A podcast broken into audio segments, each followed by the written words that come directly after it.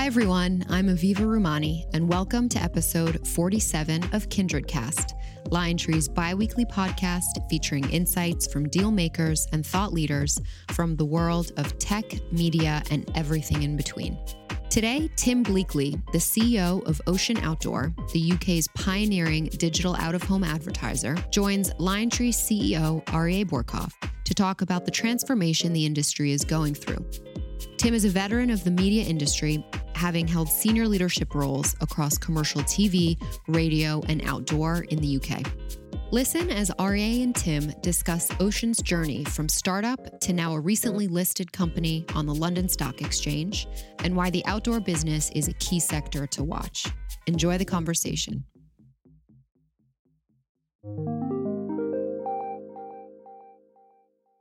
Thank you for joining us on Kindred Cast. Uh, we have a special podcast today because I am actually sitting in our offices in London talking to a friend, uh, Tim Bleakley, who is the CEO of a company called Ocean Outdoor. And just to set the table here, because this is a unique podcast session uh, for me, LionTree as a company does endeavor to get ahead of certain themes in the broader media, technology, telecommunications industries around the world. That is our goal that governs our deal making, et cetera. In that mantra, we have really centered in on the outdoor advertising business, not just from a LionTree broader core advisory perspective, but in this case, also from an investing perspective. LionTree is a founding shareholder of Ocelot, which was the investment vehicle that purchased Ocean, the company that you're CEO of, in March of 2018. So LionTree is a shareholder now of Ocean. I personally play an active role as member of the board of directors of the company. So this is a, not just a, a personal conversation, but a conversation among uh, business peers. Yeah, so thanks for being here. Yeah, yeah, thanks, Tim. I appreciate it. You're on the hot seat here. yeah, and also it's nice to be here in London because obviously that's where Ocean operates in the UK. Most famous for its Piccadilly lights display. We're going to talk about the ocean business, the outdoor advertising business, but give us a sense now that we're sitting here to get kicked off the right way of what is Piccadilly because you can't walk down the streets of London without noticing this screen. Yeah, no, it's been a personal favourite for mine and actually a 10 year ambition in a way because we first started talking to and dealing with Landsec seven or eight years ago on other projects.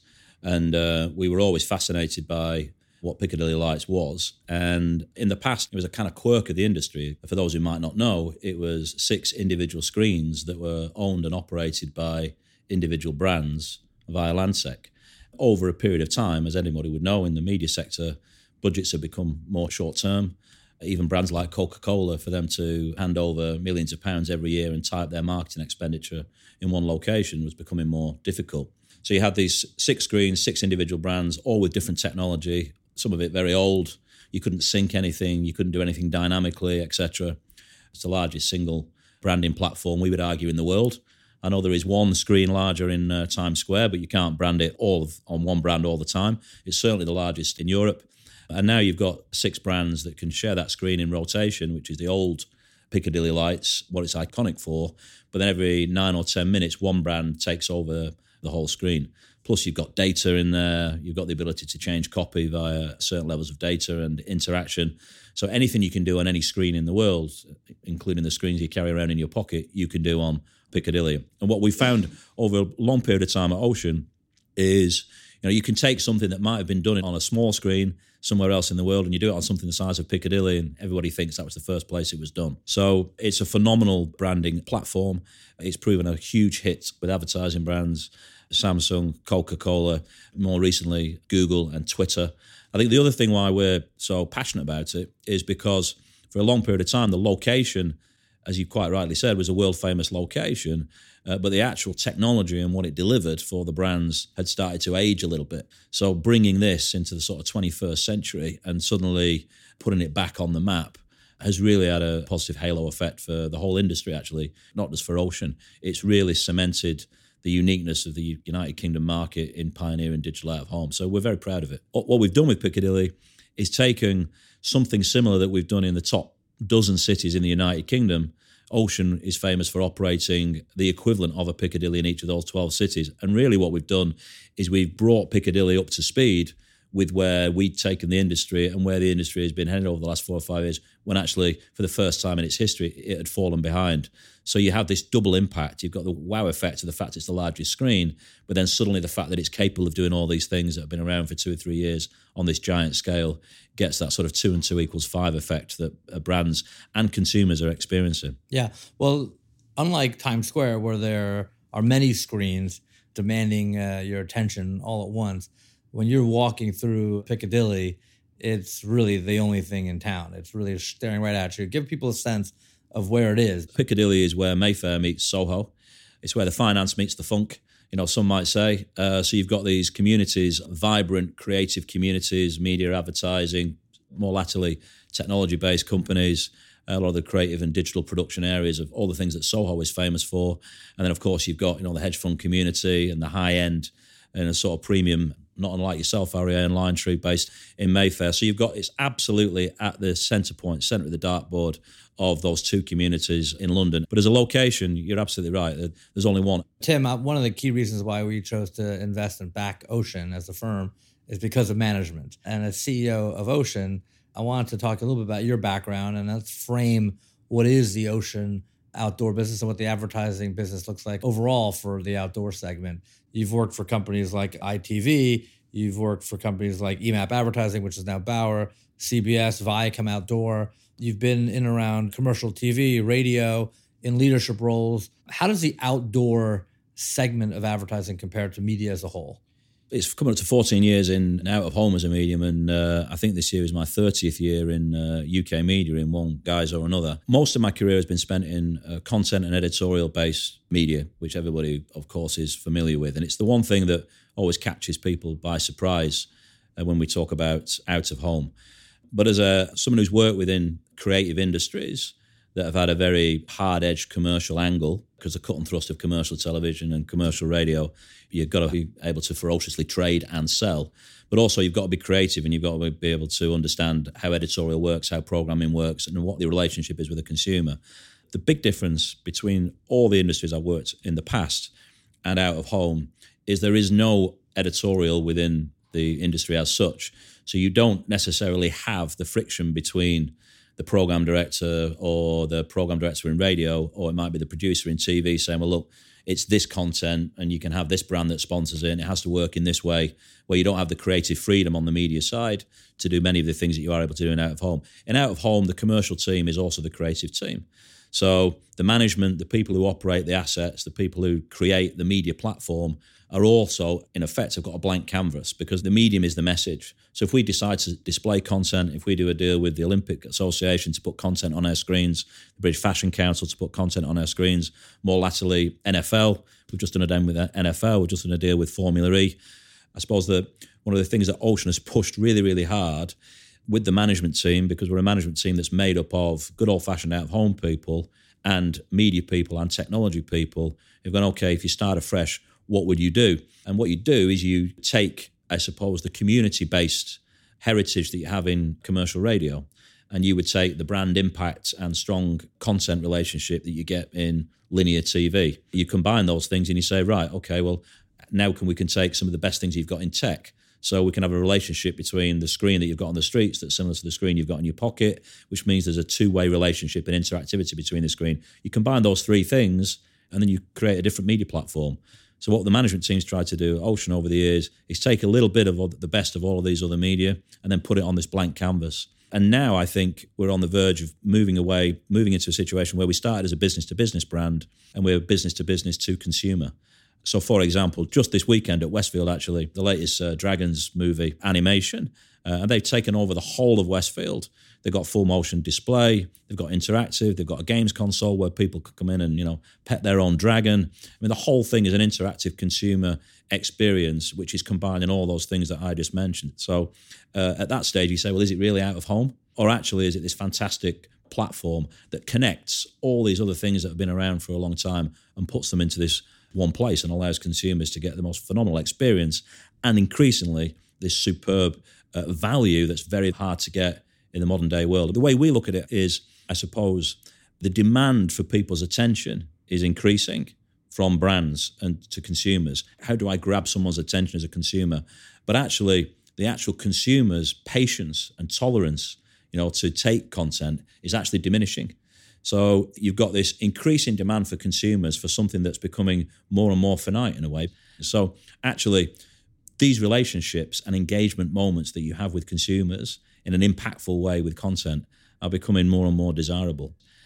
So some people are familiar with the motion picture that came out, I think, last year and won a lot of awards called Three Billboards Outside of Ebbing, Missouri.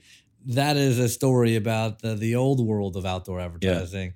Yeah. And now we're much more advanced as we think about, you know, digital and the kind of the business that actually has really uh, transformed parts of the media industry. So talk about how the outdoor advertising business has really moved over the last few decades and now is really focused on digital, which is really Ocean's sole focus. Yeah, that was my favorite movie of 2018, and uh, also one of my favorite campaigns as well. So we have a triple screen digital iconic location at Holland Park Roundabout, and we displayed the three billboards on that digital screen. So there you've got the old world meeting the new world.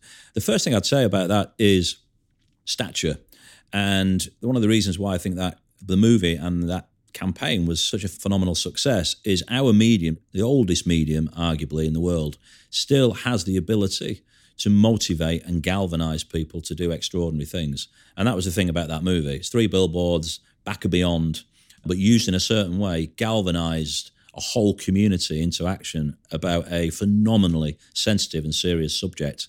Well, in this day and age, any medium that's got the cut through of that, you know, has to be at a premium.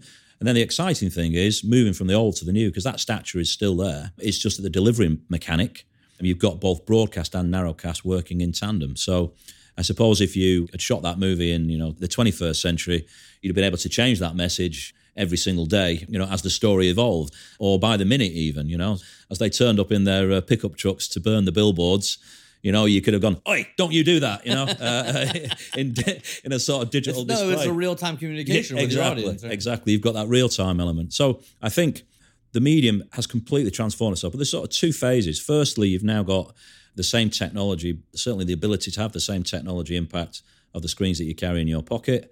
And that allows you to do multiple things from dynamically delivering the messages, the fact that the quality of the message is improved, the fact you get two-way interaction, the fact that you can measure the data, the fact that you creatively you can deliver a campaign in uh, full motion video, etc. So the medium itself has transformed. But I, I actually think the UK will have a penetration of digital out of home, broadly speaking, around about 50% by the end of this year. Certainly Q4 will be 50% penetration of digital out of home. 5 Five zero, yeah. yeah.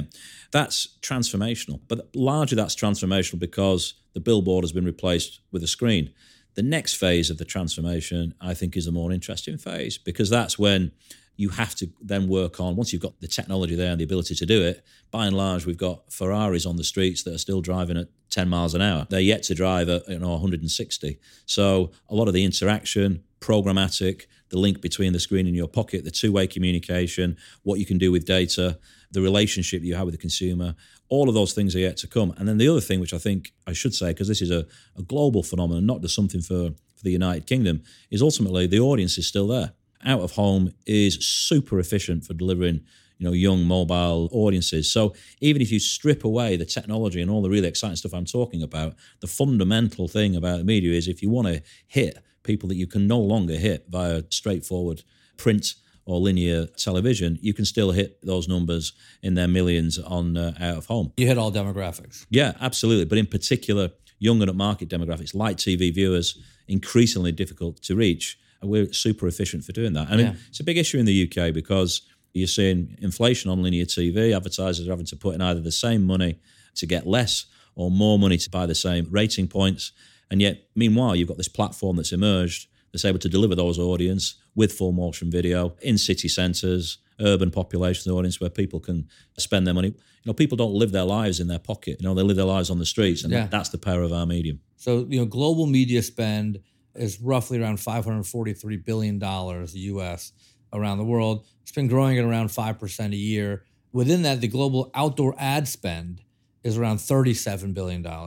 That's been growing roughly around the same, you know, three and a half, four percent, and it roughly accounts for about seven percent of the total ad market spend. Digital overall, which includes classified, display, digital video, mobile, paid search, social media, everything is roughly around 205 billion, which is about, you know, somewhere around, you know, 35% market share. That's where all the growth is in advertising. I mean, growth over a big number is still fine because it's over a big number you're seeing material changes, but the digital side is really on uh, supersonic speeds here. Yeah.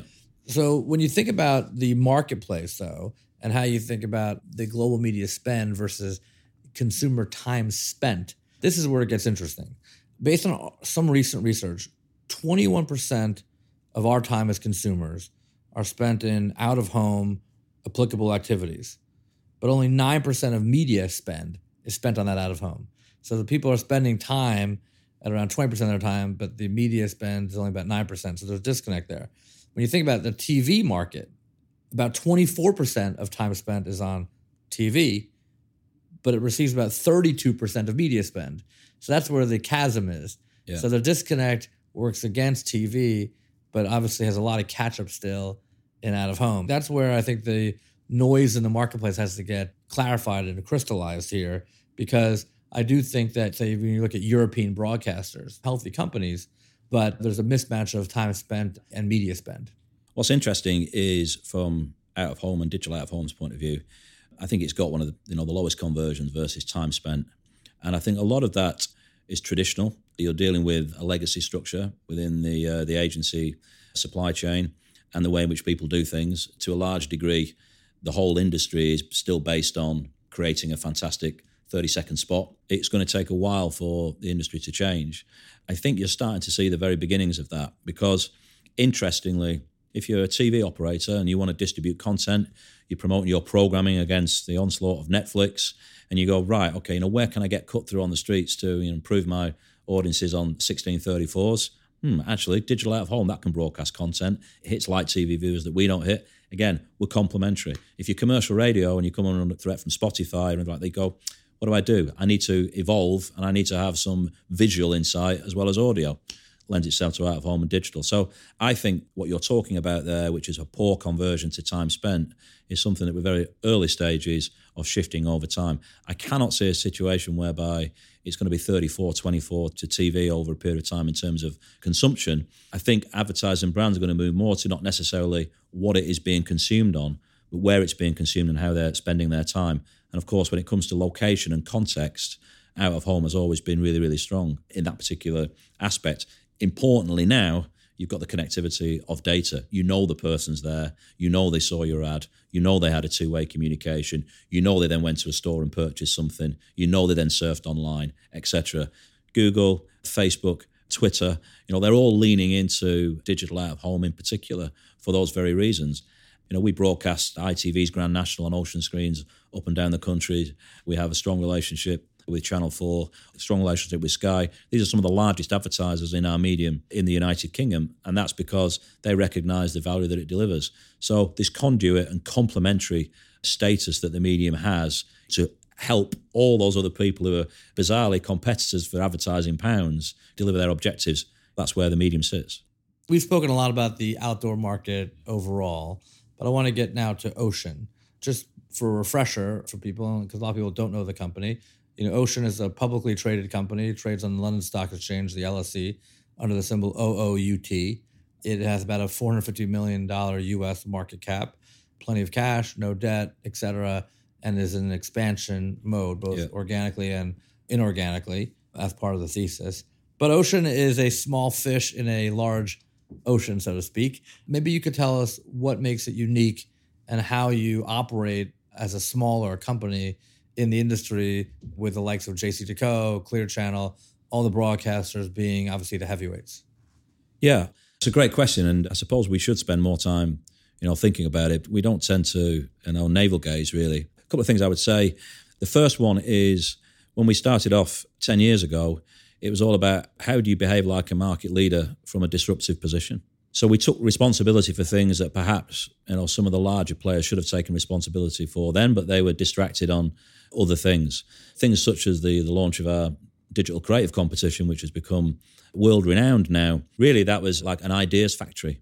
So we very quickly understood it wasn't just about converting a billboard to a screen. It was ultimately transforming a medium into a different media platform. So we've always had a thought that sits beyond our medium. And I think it's allowed us to help power the growth of digital out of home as a medium along with our competitors, but create a unique position within the sector because we've started from a different place. We didn't start with 10,000 billboards that we needed to convert into digital screens. A lot of the environments that we've digitized have been brand new environments where there was no advertising available before, such as uh, Westfield, or we've transformed something completely, such as Piccadilly or the IMAX. And then what we've tried to do is instead of just saying, this is great, we can serve ads dynamically, we can serve ads by day part, it's not good enough just to change the format by which you deliver because we are competing, and we've always said this, in the all screen world, not just in the out of home world. And therefore, we need technology that allows us to have two way communication. So, you know, we have lookout technology, which allows us to serve a different ad based on how long somebody's looking at the screen, for example.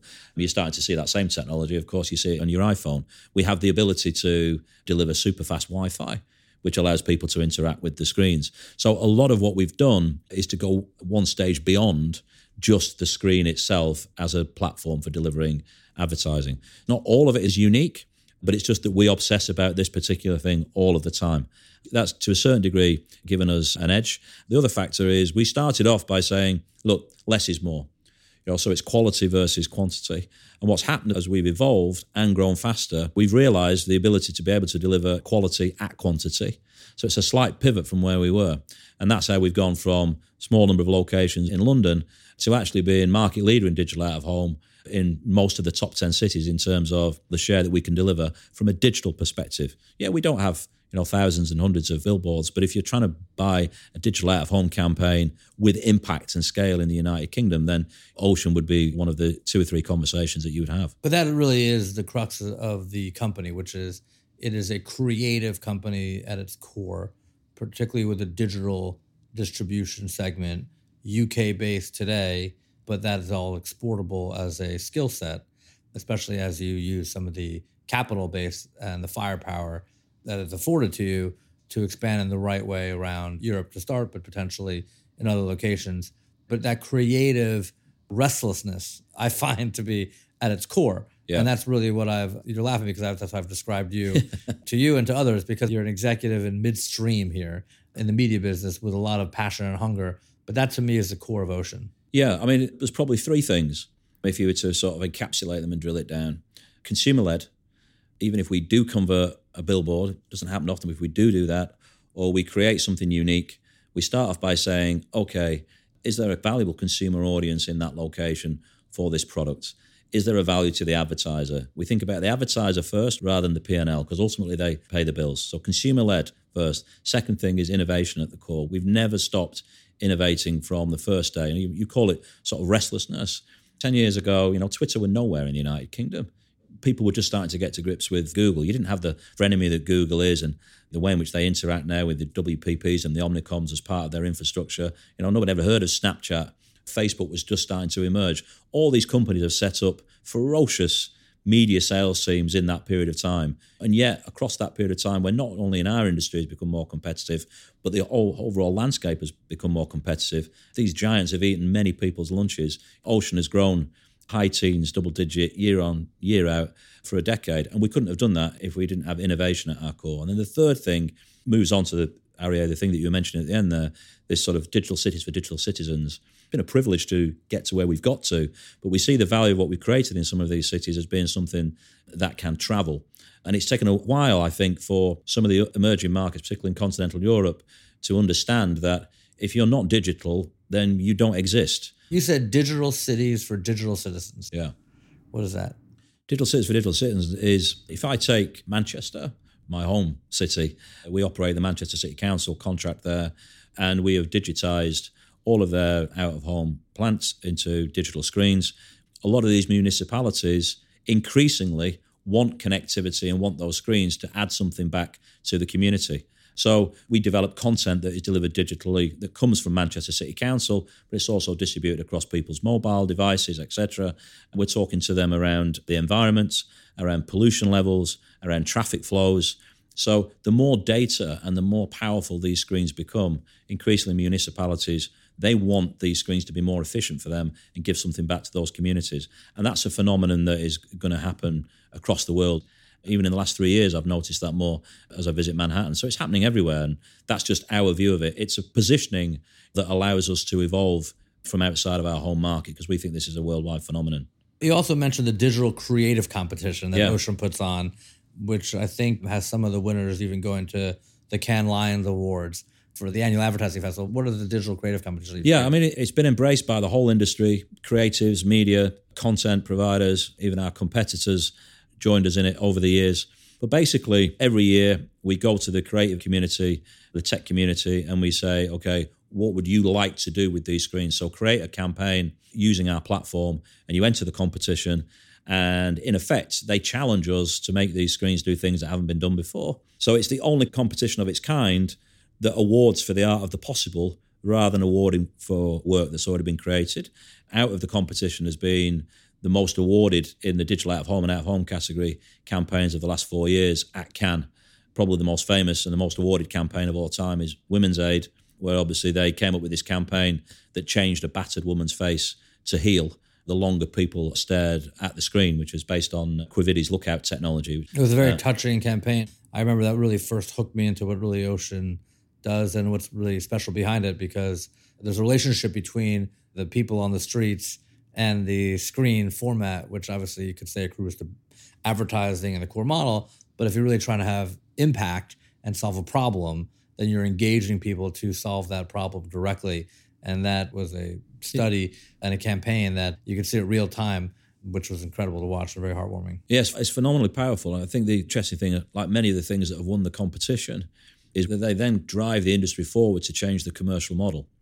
So there's no question that the Women's Aid campaign has created a greater demand for analytics for how long people are looking at the screen. So you can change copy the longer somebody is looking at the screen. If somebody's staring at it, that copy can evolve. So it's turned something which was a creative, innovative, and altruistic idea into something that's a commercial model. Live streaming. So the first live stream on digital out of home, so live content broadcast, was for British Airways, where they filmed a couple on an island just off St. Lucia.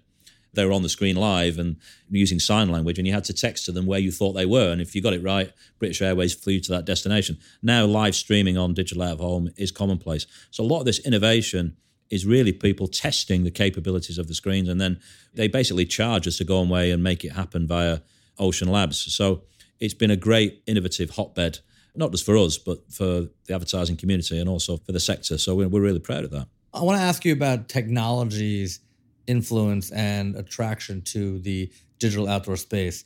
There's one segment of that which is as a customer. I mean, you have companies like Apple and Google really advertising on your sites and the outdoor space overall, but also as uh, strategic participants. We also seen Alibaba buy a minority stake in a company called Focus Media, which is a multi-platform out-of-home advertising company. We've seen recent speculation that Google may be looking at out-of-home businesses in Germany. These are strategic moves and also signs of the time. So you mentioned that outdoor advertising in Ocean is a segment where media interacts with technology. You mentioned finance interacts with funk. Talk about the intersection and how you see technology evolving. as Ocean a media company or long term as a technology company? That's a really good question. I mean, the first thing to say is I don't see that changing. I think there are good reasons strategically why these businesses are doing what they're doing, albeit very differently or thinking very differently. From Ocean's perspective, where do I see us? I think we will always be a company that's on the cusp of those two things, where we try and take technology that exists and then shape it and evolve it, add, tweak it uh, to things that work specifically well within our medium. I see us always being in that conduit between the two. I mentioned earlier that Ocean is a, a small fish in a big pond, a big ocean, so to speak. And you talked a lot about how you know the company has a plan for growth that is really you know heads down. But how do you think about partnerships as you try to play bigger than your size uh, as you're growing? Given that you know we are somewhat small right now. You asked me about the unique thing about Ocean over the years. I mean, one of the things that has been commonplace for us is collaboration. We're a very open organisation. A lot of the stuff, for example, our neuroscience research. It's in the public domain. Anybody can use it. We've been very a collaborative organisation with all people in the food chain within the out of home sector, media agencies, creative agencies, outdoor advertising specialists, but equally importantly, media owners. So a lot of our content partnerships are just that. They're partnerships. And I don't want to say too much because a number of the companies that you're talking about would also be businesses I'm sure would be keen to partner with the sector. So we have a good history of partnerships, and that's one of the ways in which we've managed to grow at the level that we've had. For example, you've got to have a lot of trust in a company to broadcast the United Kingdom and possibly one of the world's most famous horse races up and down the country. I mean, the Grand National is a national icon in this country. Everybody bets on the Grand National. It's unique steeplechase. And for the last three years, you know, we broadcast that without a glitch in the major city centres, you know, the whole race across what is an advertising platform. We feel honoured to have had that privilege to do that for ITV, but that's an example of innovative partnership, and it's something you know, we relish that stuff. Not just the race, but we should also talk about the fact that you streamed the royal wedding. Well, yes. that takes a lot yeah. of trust as yeah, well. Yeah, I mean, just for all your listeners out there, that was an instruction from Aryeh. He said, you know, if you don't get the royal wedding on one of those streams, one of those content deals, your ass is grass, you know, you're gone. But um, no, we did, and that was a historic thing, you see, and that's a great reminder, actually, because that's the power of our medium. So that's something that we turned around literally in 72 hours. You couldn't do that with anywhere else. You know, we had deck chairs out at Westfield and everybody watching it from the screen, courtesy of a feed from the BBC. But importantly, if they want to do something, you need to have the tech pre-set up. And a lot of our screens, it's not just about the screen itself, it's the technology that sits behind it, i.e. we can broadcast live events and guarantee that, you know, you're not going to get a pause in the signal or it suddenly go down and you end up with a, uh, a, McDonald's ad in the middle of it or something like that, you know. So um, we're very reliable when it comes to the technology yeah, delivery. Yeah. So we are in the UK. We're sitting in London. Ocean's business is exclusively in the UK Yeah. right now, and so we have to talk about Brexit. I'm assuming that you have no influence on the outcome, Tim, but uh, but maybe you could talk to me about how Brexit and the different possibilities affects your business. I guess recently, Enders, which is a research shop that we respect, published a view saying that a no deal Brexit could see outdoor advertising benefiting relative to other media, given its high reach and visibility. But obviously, if we end up with the worst possible outcome, people are talking about a recession and things that are much more dark and dire. So, how do you think about Brexit as you go about your day to day business? Yeah, the big question. The first thing to say, I would say, just on a general point, is complacency is a terrible thing. So, as a country, Brexiteers are complacent because they think we should be out, and the Remainers are complacent because they think they know better than the electorate. The Europeans are complacent because they think they can jam it to us. You know, complacency is a horrible thing. And that's, I think, why we're in the mess that we're in, because you've got too many complacent people with vested interests not prepared to do the right thing or certainly roll their sleeves up and do the right thing. I always say complacency is the inverse of entrepreneurialism. Yeah, exactly. And I think what we've tried to do over the last, certainly the last 10 years, and I think out of home as a sector is really good for this. You're full of people that have got entrepreneurial spirit and actually they're not complacent. You know, they want to grow and they want to grow regardless. But I think on the key thing about Brexit is our business and our sector, going back to the context you talked about, I think this year we'll grow by you know four or five percent as a medium.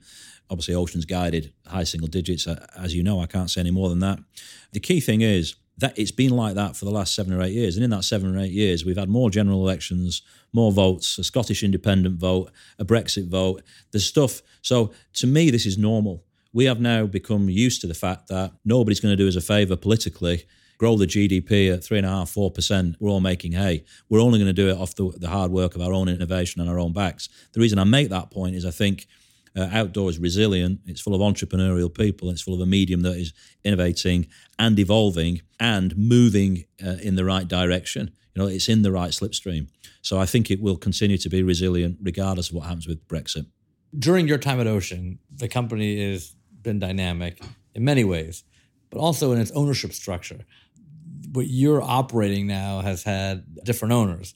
First, obviously, there was a management buyout backed by LDC, then private equity firm Searchlight's acquisition in 2014, and most recently, as I referred to, Ocelot's acquisition of Ocean, and its listing now on the London Stock Exchange, being public for the first time. So, how do you compare working for a private equity firm or being private with now approaching life as a public company as Ocean on, on the LSE? just say a couple of quick things about that. I mean, the first one is Ocean's been on that journey from VC, mid cap, private equity to you know small, large cap private equity.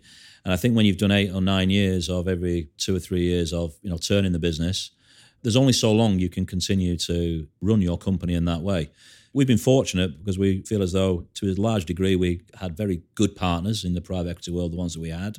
They were trusting of the management. So we kind of mastered that journey. But it does come to a point where it starts to be detrimental to the growth profile of the business.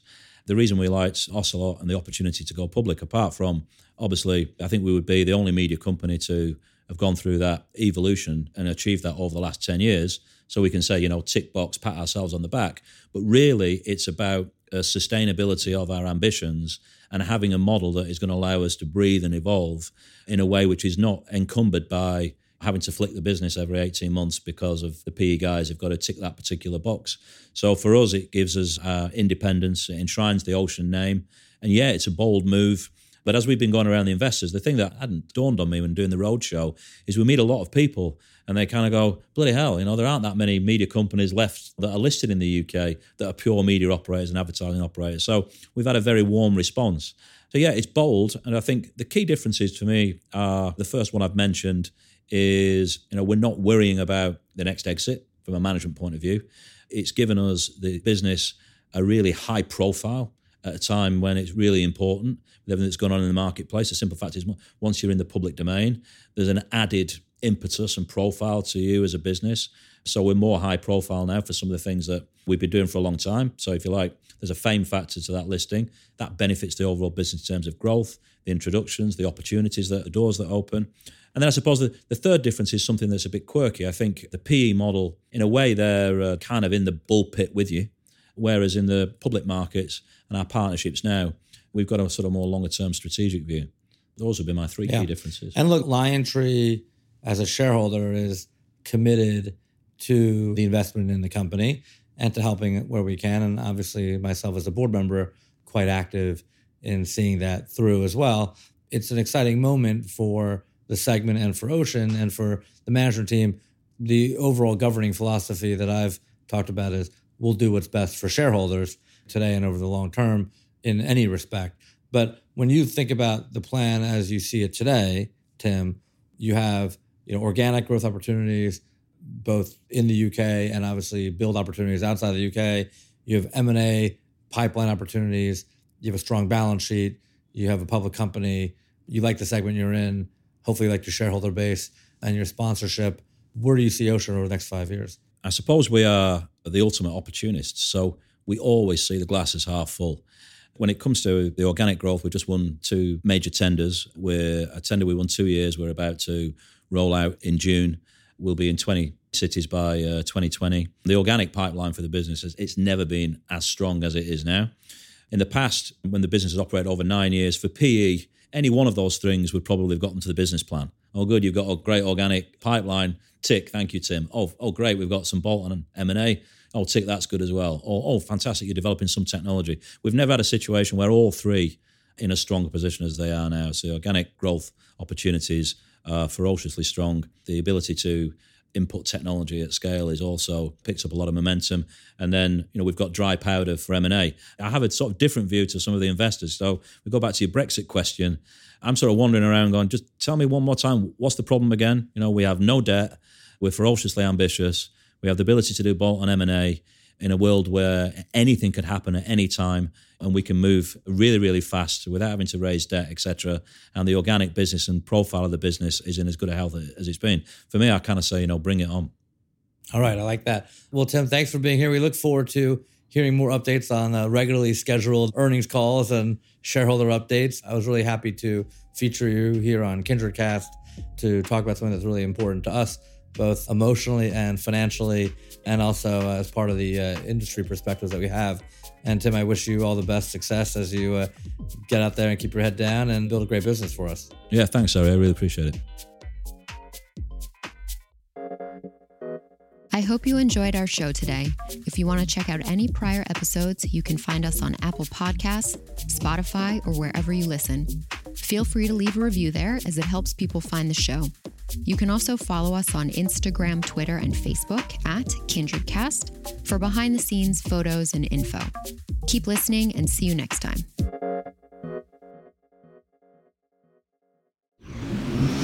Audiation.